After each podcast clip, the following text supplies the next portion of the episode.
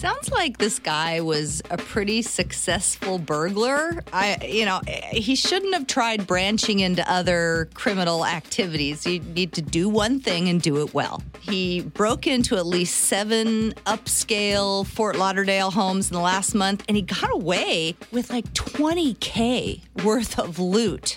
They knew, the cops, what this guy looked like because they had several home surveillance tapes showing him committing the crimes, but they didn't know who he was. So they were having kind of a hard time apprehending him.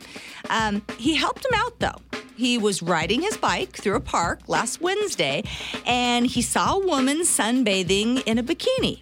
And he decided that he's going to hop off that bike and grab her butt with both hands.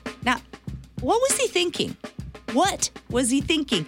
When an off duty cop heard her scream, he ran over. So the man just took off on foot, ran away. But the woman had managed to roll over and take a picture of him with her cell phone. So the cops knew what he looked like, and he looked like the guy that they were already looking for. It's the same person. They thought that he might come back for his bike. It was pretty nice. So they staked out the park spotted him a few blocks away and arrested 53 year old Thomas David. Once they had him in custody, it didn't take long to indisputably tie him in with the break ins. So now Thomas is facing charges for forcible touching in a public setting and those seven counts of burglary. And his name is backwards.